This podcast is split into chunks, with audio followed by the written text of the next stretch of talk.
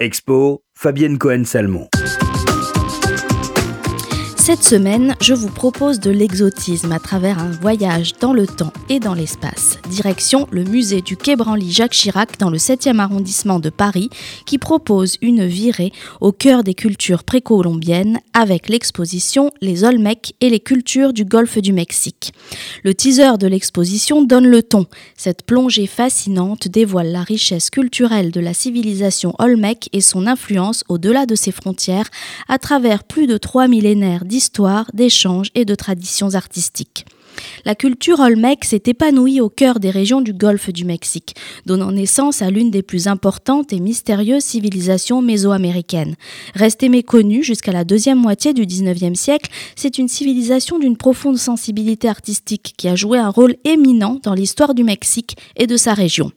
En témoigne la mise en place d'une pensée économique, sociale, politique, intellectuelle et artistique qui perdurera jusqu'à la conquête espagnole.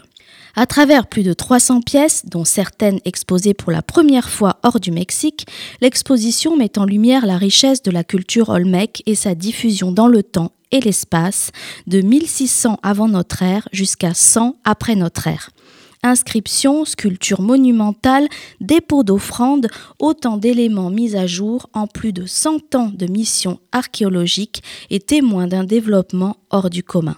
Remarquablement conçu, le parcours muséographique d'une grande pédagogie permet une immersion totale dans cette civilisation pleine de mystères mais elle dévoile également l'immense diversité du monde précolombien des cultures du Golfe, avec une dynamique pluriculturelle, une multitude de traditions artistiques, croyances, rites, langages, noués dans un tissu complexe de relations politiques et économiques.